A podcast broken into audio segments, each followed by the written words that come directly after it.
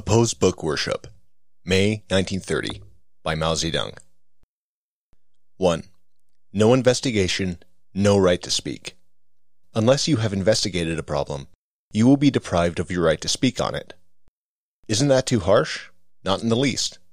When you have not probed into a problem, into the present facts and its past history, and know nothing of its essentials, whatever you say about it will undoubtedly be nonsense. Talking nonsense solves no problems, as everyone knows. So why is it unjust to deprive you of the right to speak? Quite a few comrades always keep their eyes shut and talk nonsense.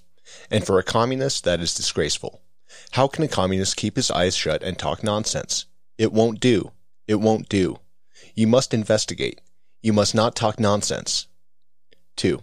To investigate a problem is to solve it. You can't solve a problem? Well, get down and investigate the present facts and its past history. When you have investigated a problem thoroughly, you will know how to solve it. Conclusions invariably come after investigation and not before. Only a blockhead cudgels his brain on his own or together with a group to find solution or evolve an idea without making any investigation. It must be stressed that this cannot possibly lead to any effective solution or any good idea.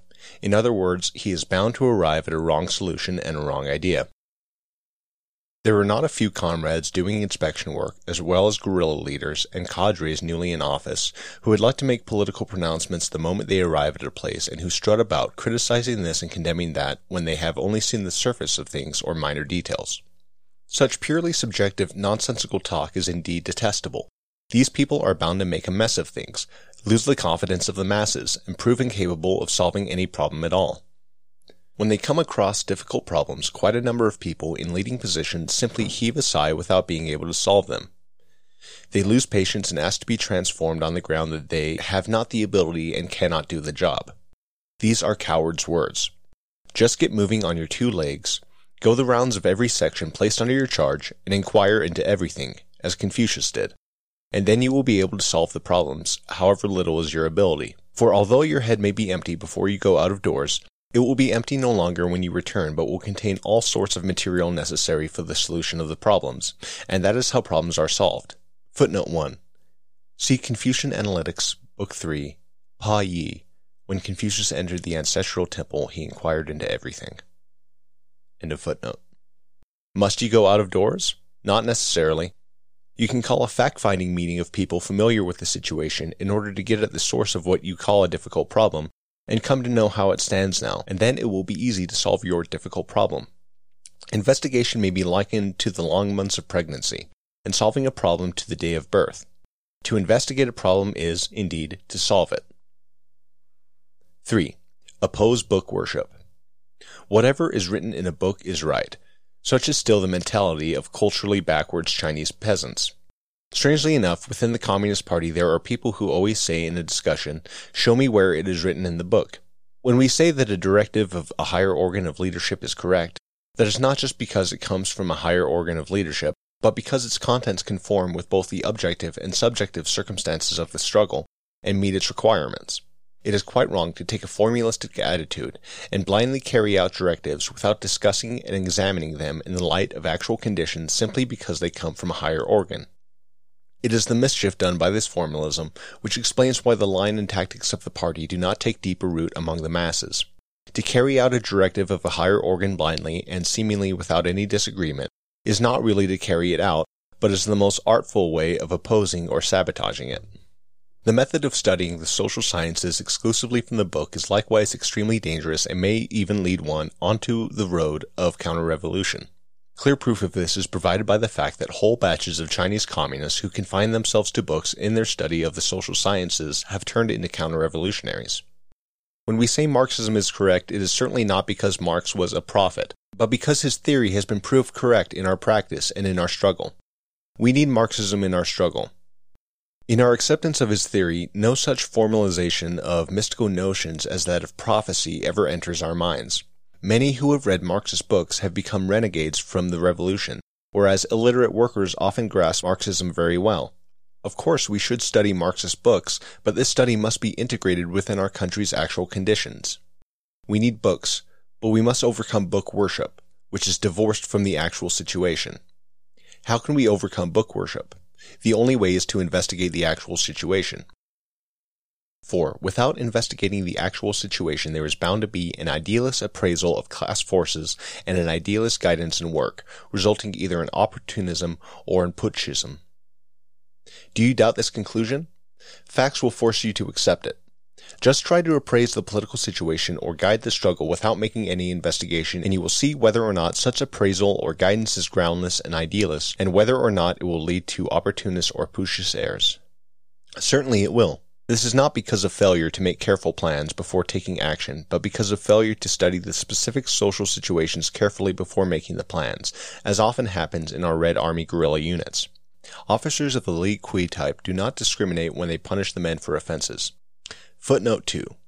Li Kui was a hero in the well-known Chinese novel Shui Hu Chuan, Heroes of the Marshes, which describes the peasant war that occurred towards the end of the Northern Sung dynasty 960 to 1127.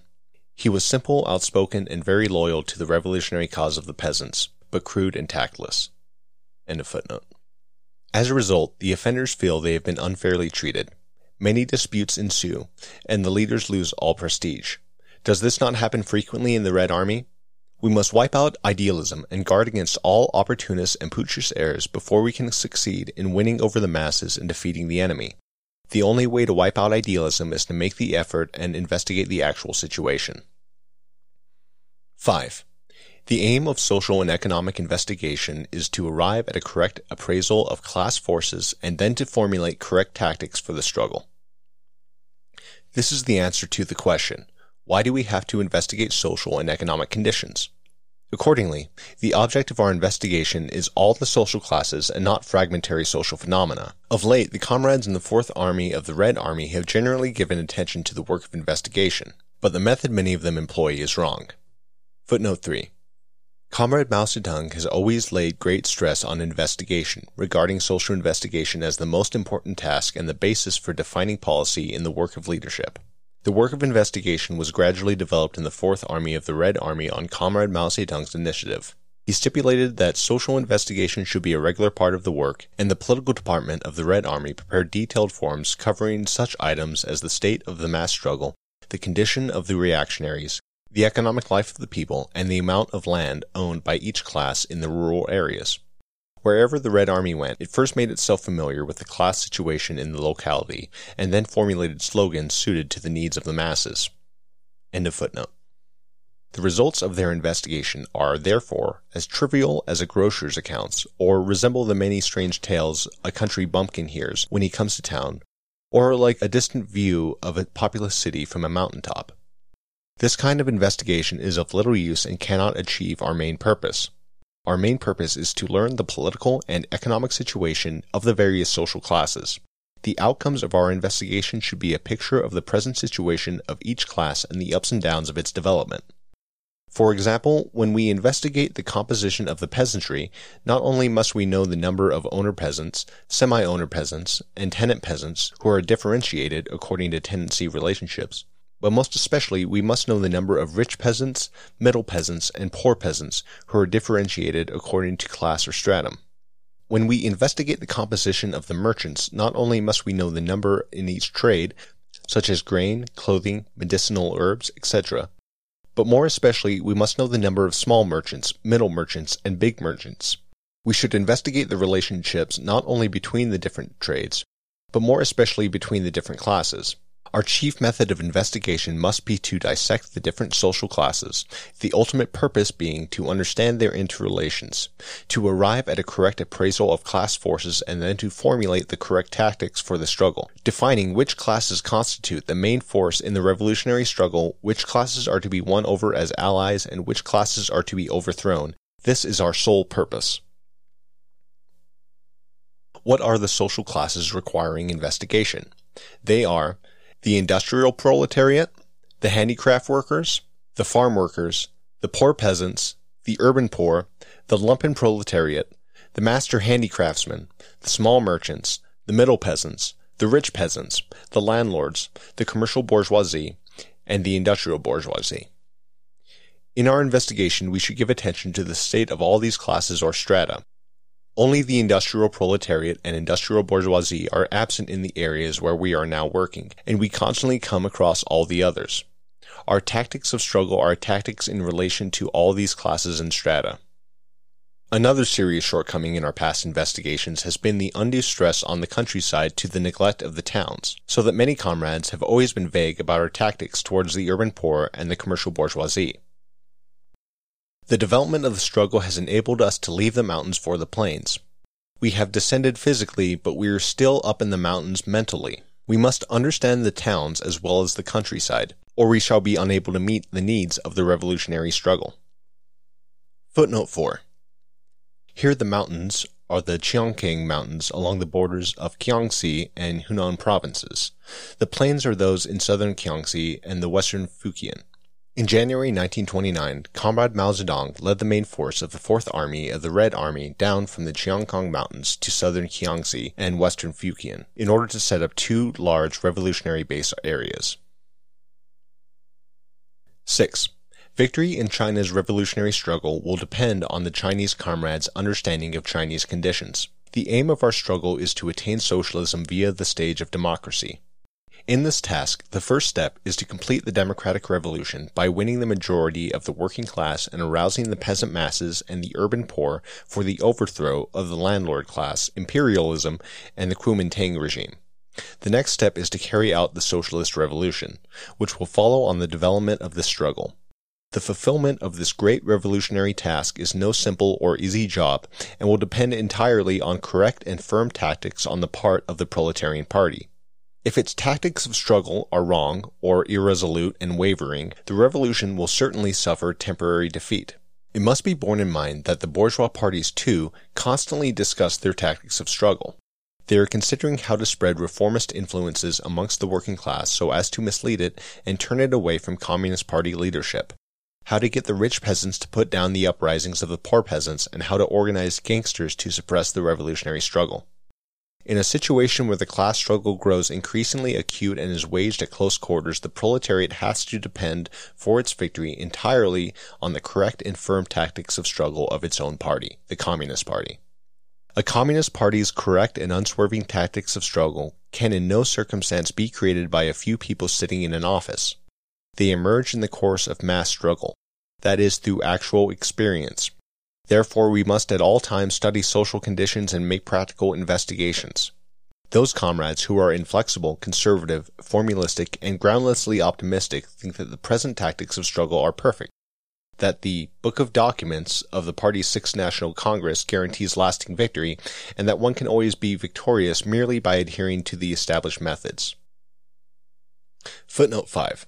The Book of Documents consists of the resolutions adopted at the Sixth National Congress of the Communist Party in China in July 1928, including the political resolution and the resolutions on the peasant question, the land question, the organization of political power, etc.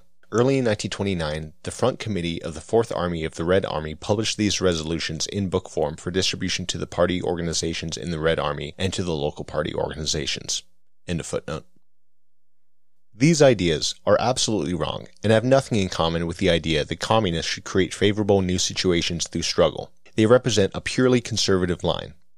Unless it is completely discarded, this line will cause great losses to the revolution and do harm to these comrades themselves. There are obviously some comrades in our Red Army who are content to leave things as they are, who do not seek to understand anything thoroughly, and are groundlessly optimistic, and they spread the fallacy that this is proletarian. They eat their fill and sit dozing in their offices all day long without ever moving a step and going out among the masses to investigate. Whenever they open their mouths, their platitudes make people sick. To awaken these comrades, we must raise our voices and cry out to them. Change your conservative ideas without delay. Replace them by progressive and militant communist ideas. Go into the struggle. Go among the masses and investigate the facts. 7. The technique of investigation. 1. Hold fact finding meetings and undertake investigation through discussions. This is the only way to get near the truth, the only way to draw conclusions. It is easy to commit mistakes if you do not hold fact finding meetings for investigation through discussions but simply rely on one individual relating his own experience. You cannot possibly draw more or less correct conclusions at such meetings if you put questions casually instead of raising key questions for discussion. 2. What kind of people should attend the fact finding meetings? They should be people well acquainted with social and economic conditions. As far as age is concerned, older people are best because they are rich in experience and not only know what is going on but understand the causes and effects. Young people with experience of struggle should also be included because they have progressive ideas and sharp eyes. As far as occupation is concerned, there should be workers, peasants, merchants, intellectuals, and occasionally soldiers, and sometimes even vagrants. Naturally, when a particular subject is being looked into, those who have nothing to do with it need not be present. For example, workers, peasants, and students need not attend when commerce is the subject of investigation. 3. Which is better, a large fact finding meeting or a small one? That depends on the investigator's ability to conduct a meeting. If he is good at it, a meeting of as many as a dozen or even 20 or more people can be called. A large meeting has its advantages.